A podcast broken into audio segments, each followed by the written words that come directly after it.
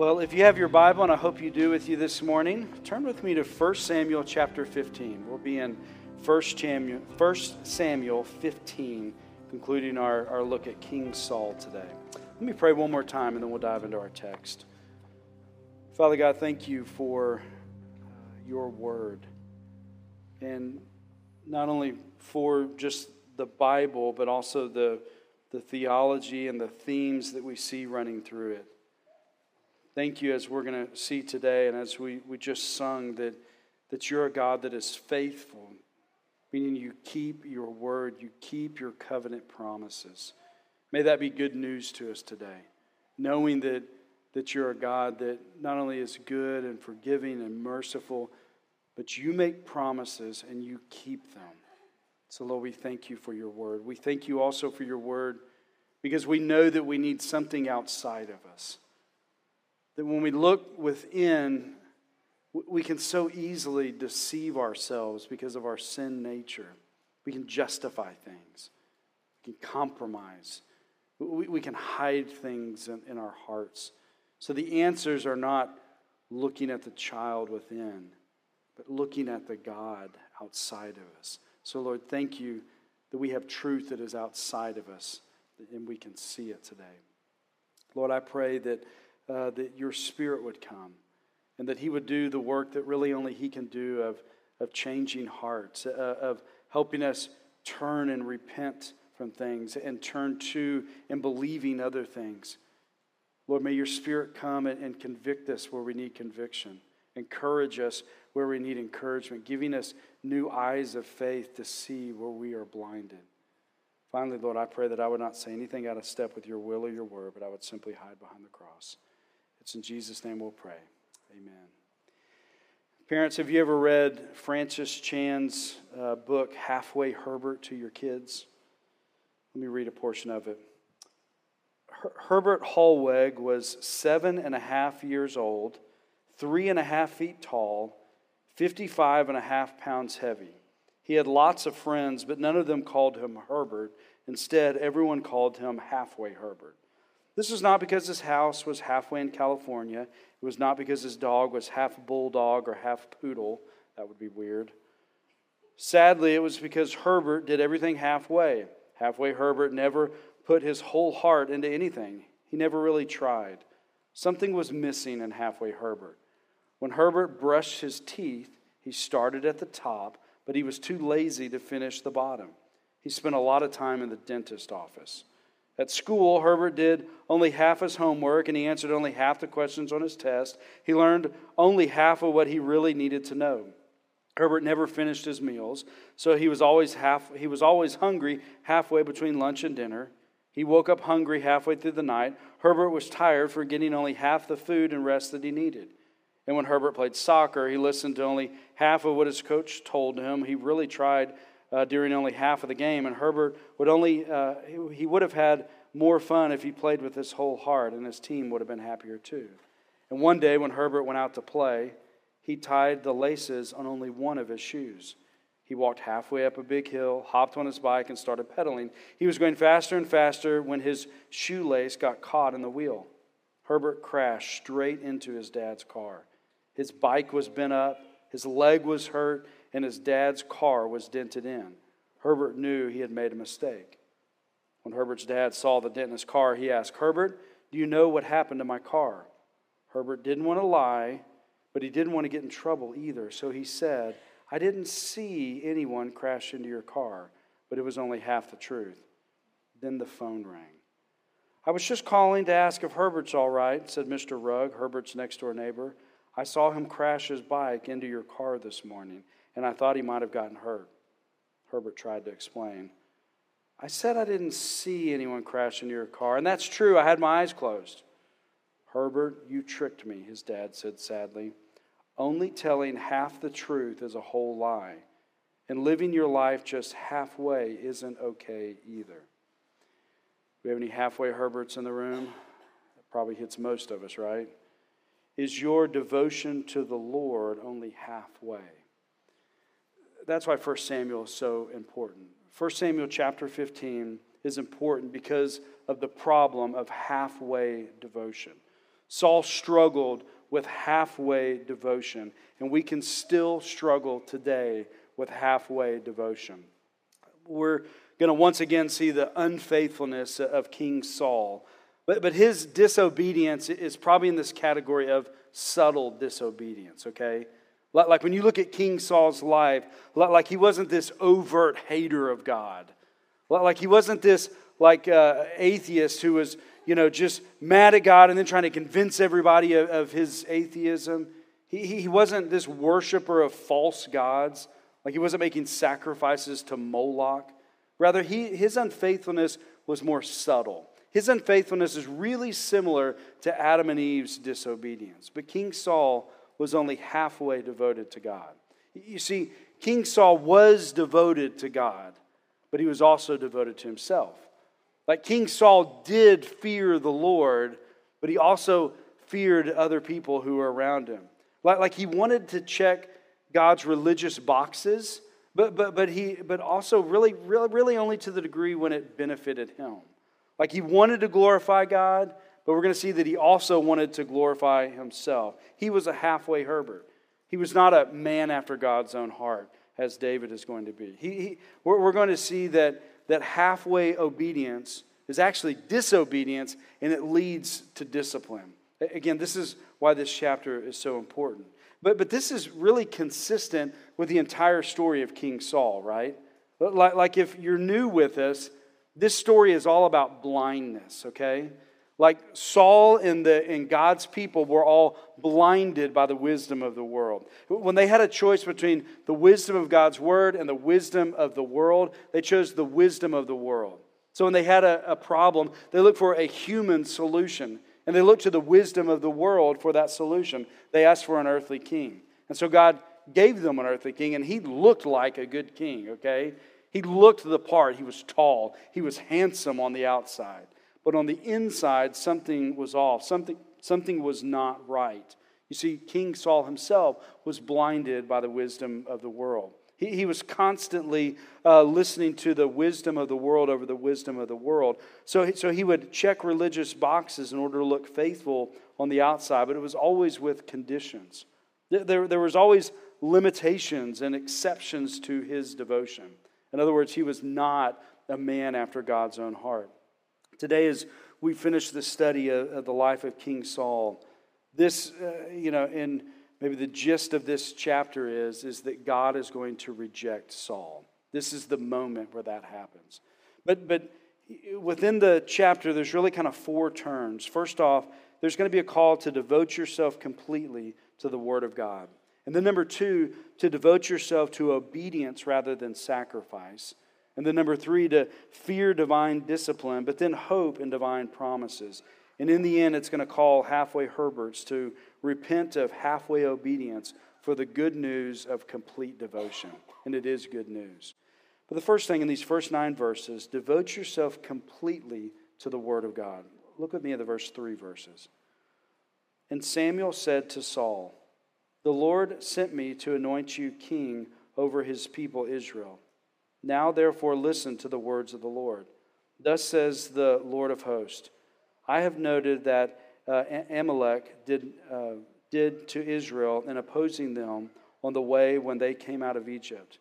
Now go strike down uh, Amalek and devote to destruction all they have. Do not spare them, but kill both man and woman, child and infant, ox and sheep, camel and donkey the Lord rebuked Saul in previous chapters, and here he's, he's going to remove his hand from him. He's going to discipline him. So, this whole chapter is about divine discipline. But, but God is also remaining steadfast to his covenant promises. Both of those things are happening at the same time.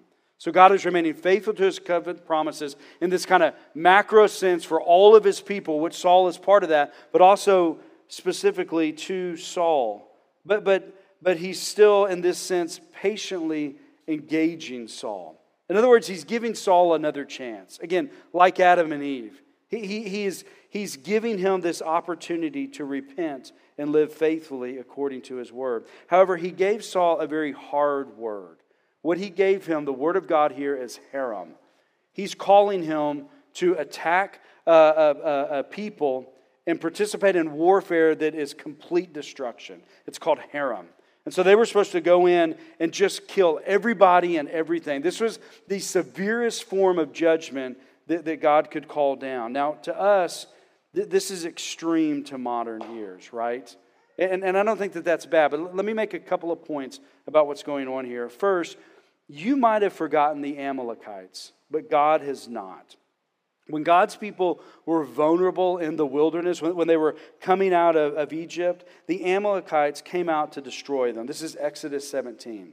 And in fact, it really took a miracle of God to preserve God's people in that attack. If you remember the story, you have Moses out there, and when, he, when his arms were lifted up over the battle, the Israelites were winning.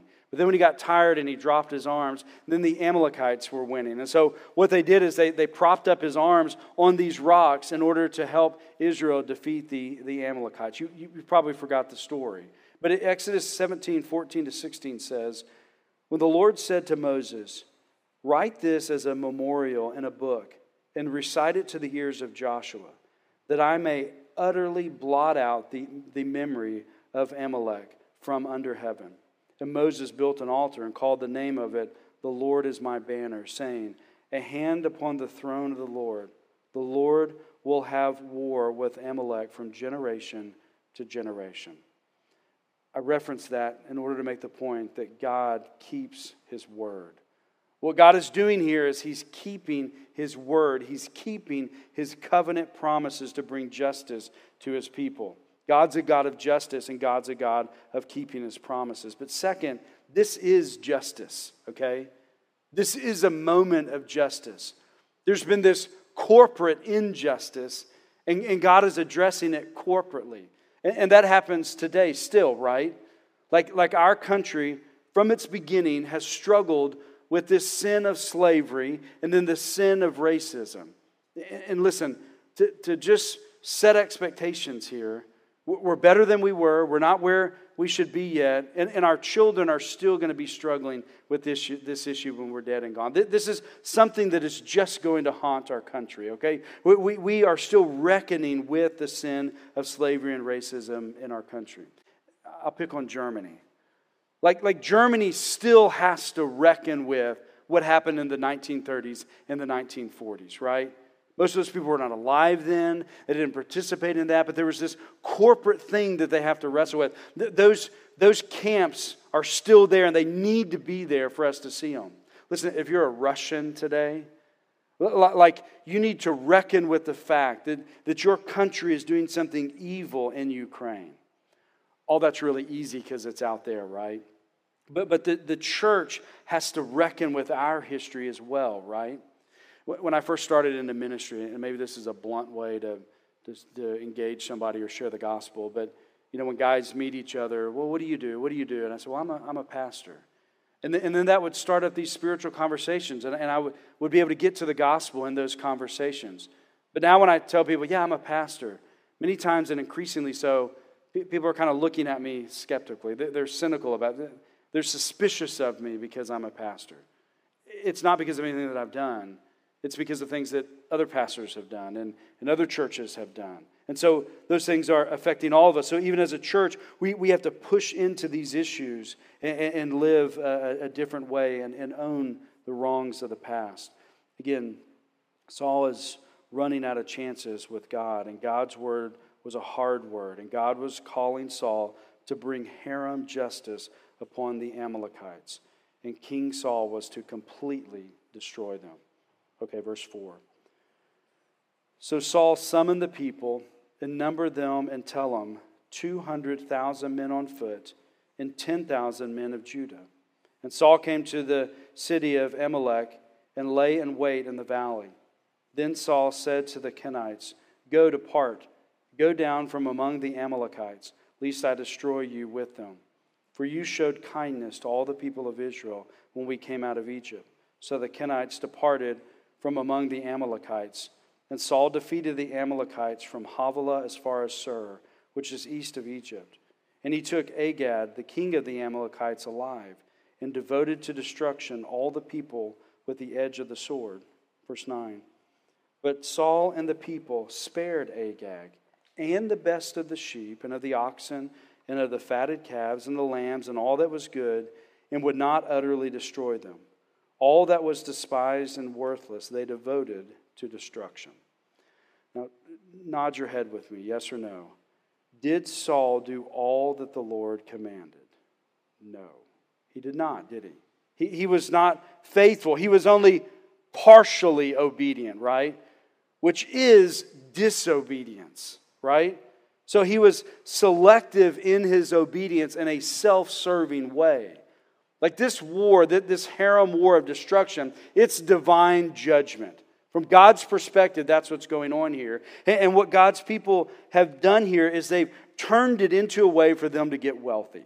So, so under the guise of serving God, they have pursued material gain. So, like halfway Herbert had to learn, halfway obedience is actually disobedience and it leads to discipline. So, hear the call devote yourself to com- completely to the Word of God. Okay, the second movement is devote yourself to obedience rather than sacrifice. Look at verse 10. The word of the Lord came to Samuel I regret that I have made Saul king for he has turned back from following me and has not performed my commandments. And Samuel was angry and cried to the Lord all night. And Samuel rose early to meet Saul in the morning. And, and it was told Samuel Saul came to Carmel, and behold, he set up, set up a monument for himself and turned and passed on and went down to Gilgal. And Samuel said to Saul, and Saul said to him, Blessed be you to the Lord I have performed the commandment of the Lord. And Samuel said, What then is this bleating of the sheep in my ears and the lowering of the oxen that I hear? And Saul said, They have brought them from the Amalekites, for the people spared the best of the sheep and oxen to sacrifice to the Lord your God. And the rest we have devoted to destruction. Then Samuel said to Saul, Stop. I will tell you what the Lord said to me this night. And he said to him, Speak. Friends, this is the moment. This is the moment where the heavy hand of discipline finally comes upon Saul. God is always faithful to his promises. He promises never to ultimately forsake you. He told Joshua, I will be with you, I will not forsake you. However, he does discipline his people. And this is Saul's moment. This is Saul's discipline moment. And, and, and we need to unpack it because we're going to be in similar moments. You could be in a similar moment where you've just compromised. There's been all this half devotion going on, and then it's going to catch up to you. And God's patience for you is going to run out, and He's going to discipline you. I want you to notice about five things in these verses. First, when we read that God regretted or that He grieved or He was sorry that he made King Saul. We need to be careful to, to hear that, uh, that, that, God doesn't change his mind as humans change their mind. Like, like he foreknows everything. He foreknew that, that, Saul, that the people would ask for this king, that, that Saul would be this imperfect king, that ultimately he would discipline God, uh, that he would discipline King Saul. And he foreknew all that, yet he went down that, this path. And that highlights that God cares about the journey. Like, like he knew Saul would, would not be a man after God's own heart, that this would grieve God himself, but, but he steps into this journey, including disciplining. Further, the, the, the journey was not just for Saul. What God, what God is doing here is he's teaching his people through these scenarios. In other words, he's using Saul as a sermon illustration for all of us today. He steps into this journey, even the pain of it, in order to teach us something. He also wants us to see that he is patient and, un- and he's an unconditionally loving God who keeps his promises. But he also wants us to see that he is an untamed lion who will not be mocked and he will not be bought and he will not be manipulated by his people. Do you see that there? You're, you're not dealing with a tame God. This God can discipline. And friends, if there's anything that you walk away with today, I pray that you walk away with a healthy fear of divine discipline. But, but second, notice that the prophet Samuel, he, he's going to do some very convictional prophet type things in a minute. But, but in this scene, we, we see his real pastoral heart. He doesn't like this. He stays up all night crying about this, praying to God for this. Like, like he had his doubts about Saul, but he also genuinely loved him. Friends, divine discipline is painful. Number three, notice that, that Paul erected this monument, but he erects it to himself. This is a clue to his heart, right? Like he thinks all that has happened here with the Amalekites, he thinks this is all great. Like this is something to celebrate. And, and further, he thinks like he should get the credit for the victory. So Saul's heart is off here. Number four, notice that notice Saul's really slippery uh, greeting here. This is, this is really cynical out of all of it. Like, like he politely and he respectfully greets the prophet. He pronounces these glorious blessings upon the prophet. Like, it, it, like if you're just in a fast read of this, like this looks impressive. But, but look again at that, that greeting. Like, look at how many times he says, I. Like, when you get into the content of this, like it seems really pious on the outside, but in reality, he, he's bragging about his obedience. We, have all just agreed that he's not obedient. What, what I think he's doing here, and maybe you've done this, or maybe you've seen people do this, I think he's coming on strong in order to mask his disobedience. Like, I think he's coming on really strong with outer monuments, this, this lavish greeting with these words, and they're masking disobedience. And, and number five, the, the prophet prophetically just cuts through all the noise by referencing the noise. Like, there's this, there's this kind of beautiful paradoxical thing in the response. The prophet's pretty quick on his feet, but he sees through the empty words to the bleeding animals. Saul's trying to sound good, but the animal sounds, they're the evidence of his disobedience, and they, they just drown out his empty words, don't they? So the prophet cuts through the noise. Okay, 17 to 19. And Samuel said, Though you are little in your own eyes, are you not the head of the tribes of Israel? The Lord anointed you king over Israel, and the Lord sent you on a mission and said, Go Devote to destruction the sinners, the Amalekites, and fight against them until they are consumed. Why then did you not obey the voice of the Lord? Why did you pounce on the spoil and do what was evil in the sight of the Lord? So, the prophet accused the king of disobedience to God. This is a great example of a faithful prophet speaking truth to power, right? And, and he does it I think, in, in a personal way, maybe a beautiful way, in the sense that, that he speaks into the king's insecurities. He knows this man. He, he's speaking in many ways kind of softly and to his soul. But, but it's also very clearly. Saul was imperfect, but God still wanted to use him. He was small on the inside, but God made him a man of significance. So, in this very personal way, in a clear way, the prophet spoke truth to power. God's word was clear. God's word had called for herem, but Saul had disobeyed. Saul had rejected God's word, and the king was guilty. Look at 20 and 21. And Saul said to Samuel, I have obeyed the voice of the Lord. I've gone on the mission on which the Lord sent me. I have brought Agag, the king of Amalek, and I have, and I have devoted the Amalekites to destruction. But the people, the people took of the spoil, sheep and oxen the best of the things devoted to destruction, to sacrifice to the Lord your God in Gilgal. First, he pleaded his innocence.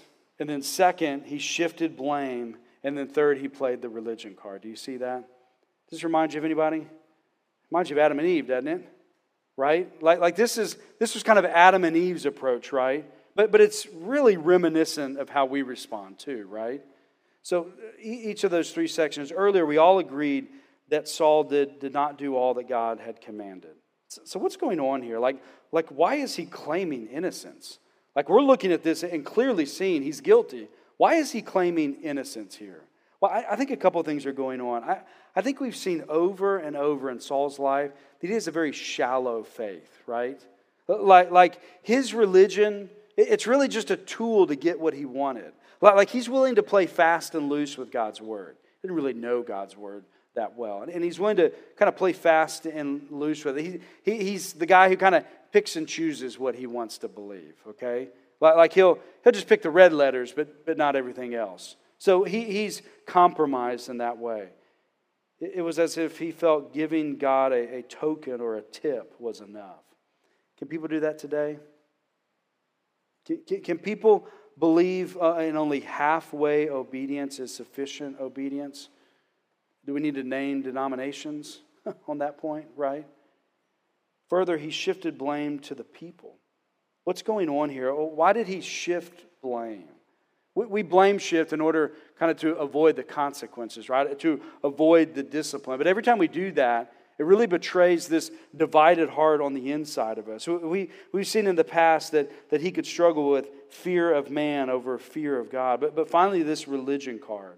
He, he tried to make the case that what he did was acceptable because he kept the best of the spoil for religious sacrifice. Do you see what he's doing there? Like, what's going on there? Why did he think that that was a good excuse? Like, listen, this is, this is no different than like the gambling addict who like justifies his, his gambling saying, well, but, but I'll tithe off of my winnings. Like, that's the exact same thing going on here, right? Like, like Saul had cheapened his religion. He believed that he could buy God's favor. He believed that if he just checked the, the outer box of make, making religious sacrifice, then he didn't have to, to be fully obedient. As long as he did the outer religious dance, he didn't have to be devoted to with his full heart. Look at verse 22. And Samuel said, as the, uh, as the Lord has great delight in burnt offerings and sacrifice, as in obeying the voice of the Lord. And here's the, the key phrase I think maybe the most important phrase in the entire book Behold, to obey is better than sacrifice, and to listen than the fat of rams. For rebellion is as the sin of divination, and presumption is as iniquity and idolatry, because you have rejected the word of the Lord. He has rejected you from being king. The prophet explained that, that God would rather have a devoted heart than inauthentic religious sacrifices. Do you see that? You see what's going on here in this famous phrase to obey is better than sacrifice. Uh, obedience is the mark of a man after God after God's own heart. Do you see that? Like let's be honest. Like we can all be pretty impolite on, on Sunday morning and it'll look like you're, you're checking the religious box. And, and then you just go live however you want Monday through Friday. That, that doesn't fool God. God's not mocked with that. He, he's not after just Sunday morning Christians. He, he doesn't care that you roll in and say Hail Marys the right way and sit at the right time and stand at the right time and, and do all you know these religious things correctly. Christianity is about total transformation. God wants a devoted soul on the inside rather than just this, this heartless religion on the outside. He wants all of you. Religious sacrifices are not substitutes for obedience. Do you see that?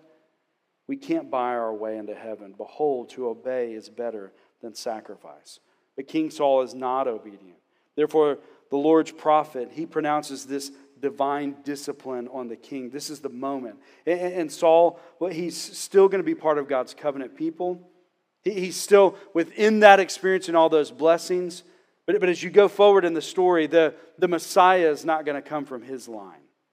His line's not going to reign forever.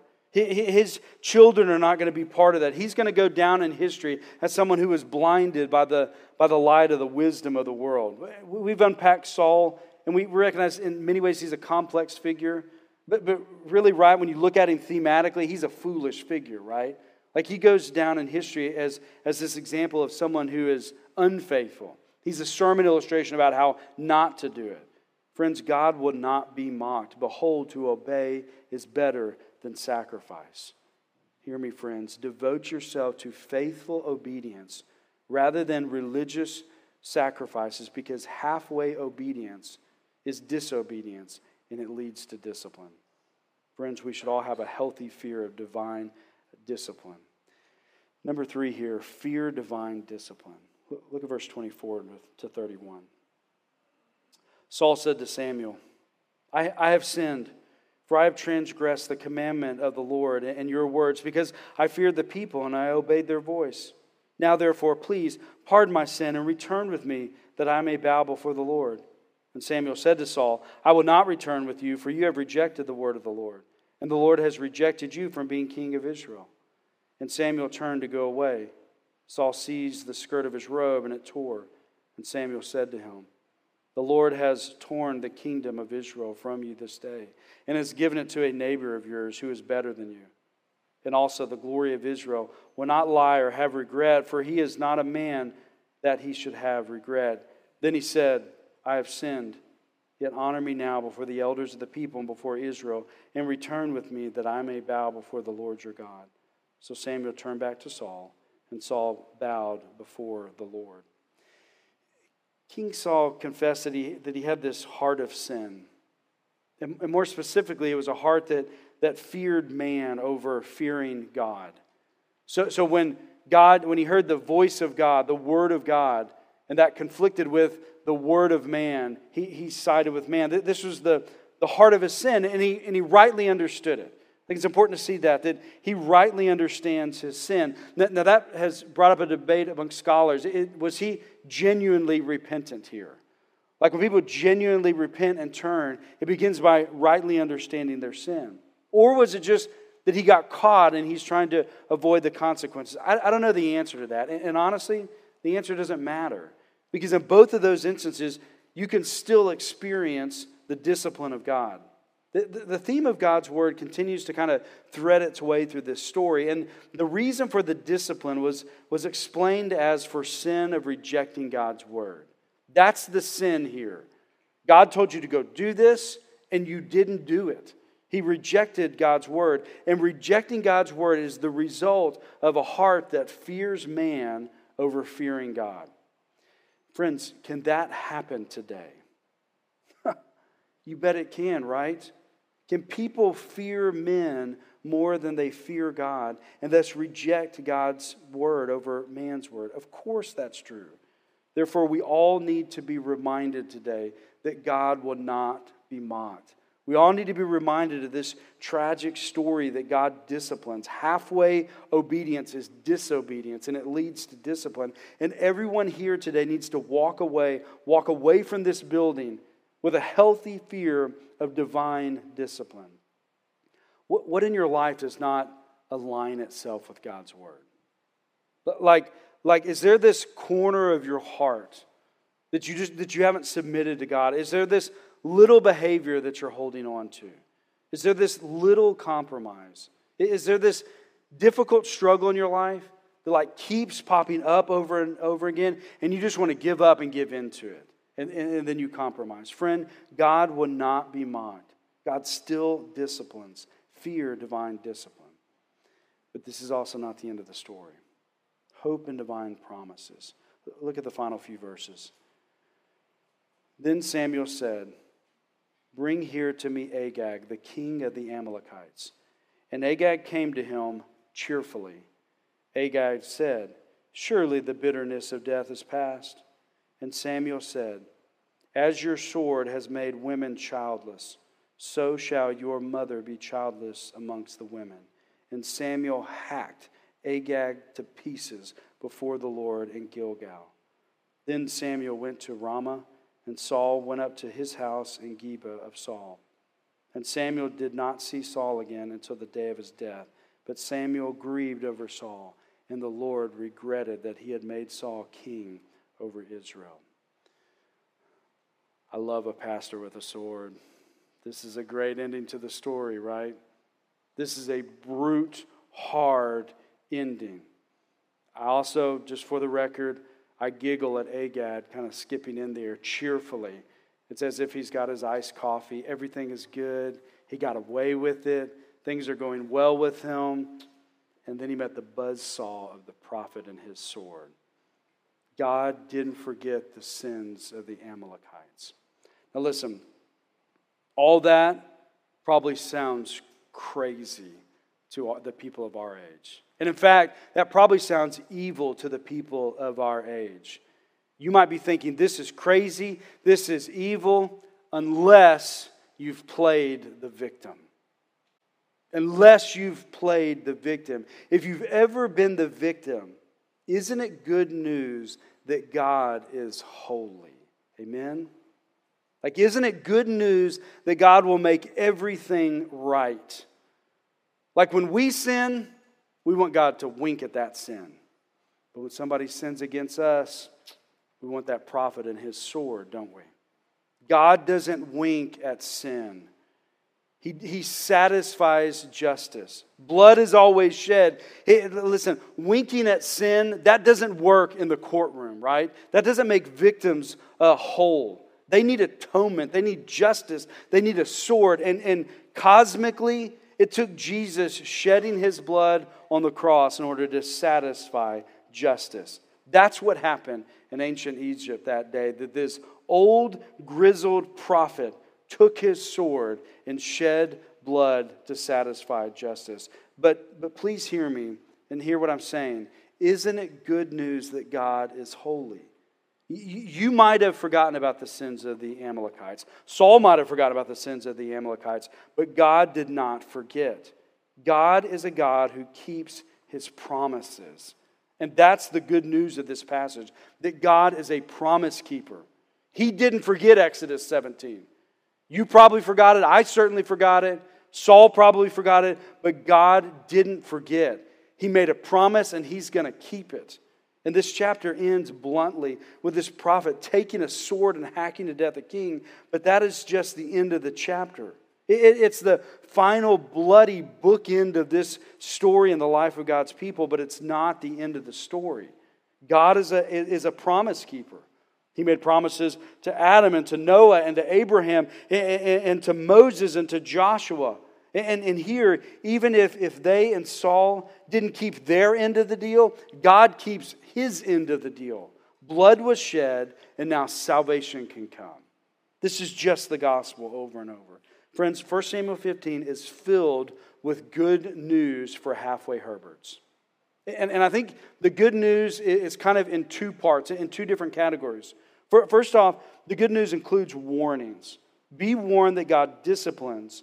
Therefore, repent of halfway devotion and repent of blame shifting. Halfway devotion is when we give compromised devotion or conditional devotion or not complete devotion. Com- compromised devotion, it, it might look good on the outside, but, but it's not complete at the heart level. There's these, are there these hidden things that you need to turn from? I might not see it, your wife might not see it, but be warned, God sees it. Conditional devotion is when we will follow uh, God and His Word, but only with limits to the devotion. Like, are there areas of your life that you're telling God are off limits? Are, are there these little things in your life, even when it's difficult or even when it's countercultural, will you devote yourself to Him and His Word in the areas of sexuality? and politics and money? What about your me time? What, what, about forgiving that person who sinned against you? But, but be warned about blame shifting in this passage. Blame shifting is when uh, we do not own our end of the problem. We can easily blame others for our problems without admitting our contribution to it. We can either we can even blame God when we're struggling, right? People do that all the time. This is God's fault. God did this to me. But Jesus died on the cross so that, so that you could be forgiven. And as a result of him dying on the cross and forgiving you, you, you have the, the freedom to fail, to not be perfect. It's, it's covered. There, there's no more condemnation. And what that means is, is that when you fail, you can be open and honest about it. You don't have to hide anymore. Like when you fail, you can be transparent about it. And as a result, you, you can grow from it. Own it so that you can grow from it. That's the, the real foolishness of blame shifting. You, don't grow from it. You don't, you don't look more like Jesus as a result of it. But, but this second category, the second good news category for halfway Herberts is that there's, there, there's two callings here. Devote yourself completely to the Lord and rest in his covenant promises. Complete devotion is all about doing all that God asks of you to do, even when it's hard and even when you don't want to do it. You're probably like me, and, I, will put my cards on the table here. If, if I'm in, in Saul's shoes, I, I get it. Herem, that doesn't sound like something that I want to do. Roll into a city and kill everybody and everything. That, that's not something that, that I want to do, okay? You might not want to make disciples. You might not want to proclaim Him. You, you might not want to regularly gather together or give generously or serve one another or deny yourself. But, friends, please hear me. There's good news in all of those things. Complete devotion leads to joy and to happiness. It doesn't lead to a pain free life, but, but that's where abundant life is found when we're completely devoted to Him. When, when we're halfway Herberts like King Saul, that, that doesn't lead to abundant life. Compromise doesn't lead to abundance. Total devotion leads to abundance. Therefore, rest in His covenant promises. Rest in His covenant promise, it's all about trusting Him with your present based upon what you know about the future. So we submit to His word today because we believe that we're going to experience joy for eternity as a result of it. In other words, it's worth it. It's worth it because He ensures you. It's worth it because He has guaranteed an inheritance. He has sealed you in. That's His promise to you. That's His covenant gospel promises to you. Sinclair Ferguson says it this way He says that, that God's grace energizes us to obey God's commands. Is that what His grace is doing? If you're using His grace to sin against Him, you're doing it wrong. And God will not be mocked. Rather, His grace is meant to energize your obedience, not, not your disobedience. Let the grace of His promises fuel your complete devotion. Repent of halfway obedience for the good news of complete devotion. Well, halfway, Herbert's dad sat him down, and here's what he said Jesus doesn't want us to love him halfway. God doesn't want us to live out of just half our hearts. He tells us this in the Bible. But I've never been able to do things all the way, cried Herbert. His dad said, God knows that none of us can love him all the way by ourselves. So he gave us a friend called the Holy Spirit to help us live out our whole hearts. Uh, Herbert's dad said, When we decide to, to follow Jesus all the way, God's Spirit fills up our hearts and helps us obey God. Can God's Spirit help me? Herbert asked. Yes, his dad answered. God loves when we ask for his help. So Herbert prayed, Jesus, I'm sorry I haven't obeyed. I, I want to follow you, but, but I don't want to follow you halfway. I need your help.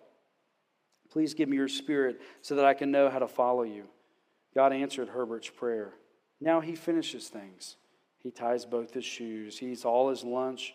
He listens to everything his teacher and his coach tell him. He also tries to obey when he reads the Bible. He isn't perfect, but God's Spirit helps him. Herbert has never been happier, and no one calls him halfway Herbert anymore. Matthew 22 37. Love the Lord your God with all your heart with all your soul and with all your mind. Friends, God is holy. He's a roaring lion, and he will not be mocked, and he will not be bought. Halfway obedience is disobedience, and he still disciplines today. But, friends, God is also faithful to his covenant promises. He shed his blood on the cross. So he is faithful to bring justice. Again, he shed his blood on the cross so that he can be faithful to bring mercy. Halfway Herberts, let the, that, that covenant of mercy, let it fuel you. Let it fuel you to love the Lord your God with all your heart, with all your soul, and with all your mind. Let's pray. Father God, thank you for this story. Such a sad story. Lord, may this not be our story. May our stories not be marked by halfway obedience. May the theme of our lives not, not be that we just played it safe, that, that we said we were a Christian, but, but only in, in the areas that, were, that the culture accepted. May we, may we do the work of rooting out that compromise, rooting out that halfway obedience from our hearts, and live totally devoted to you. Lord, help us do that. We can't do that on our own, but we do know that joy is found there. Thank you for being a, a promise keeping God, including that promise of abundant life if we faithfully follow you. It's in Jesus' name we'll pray.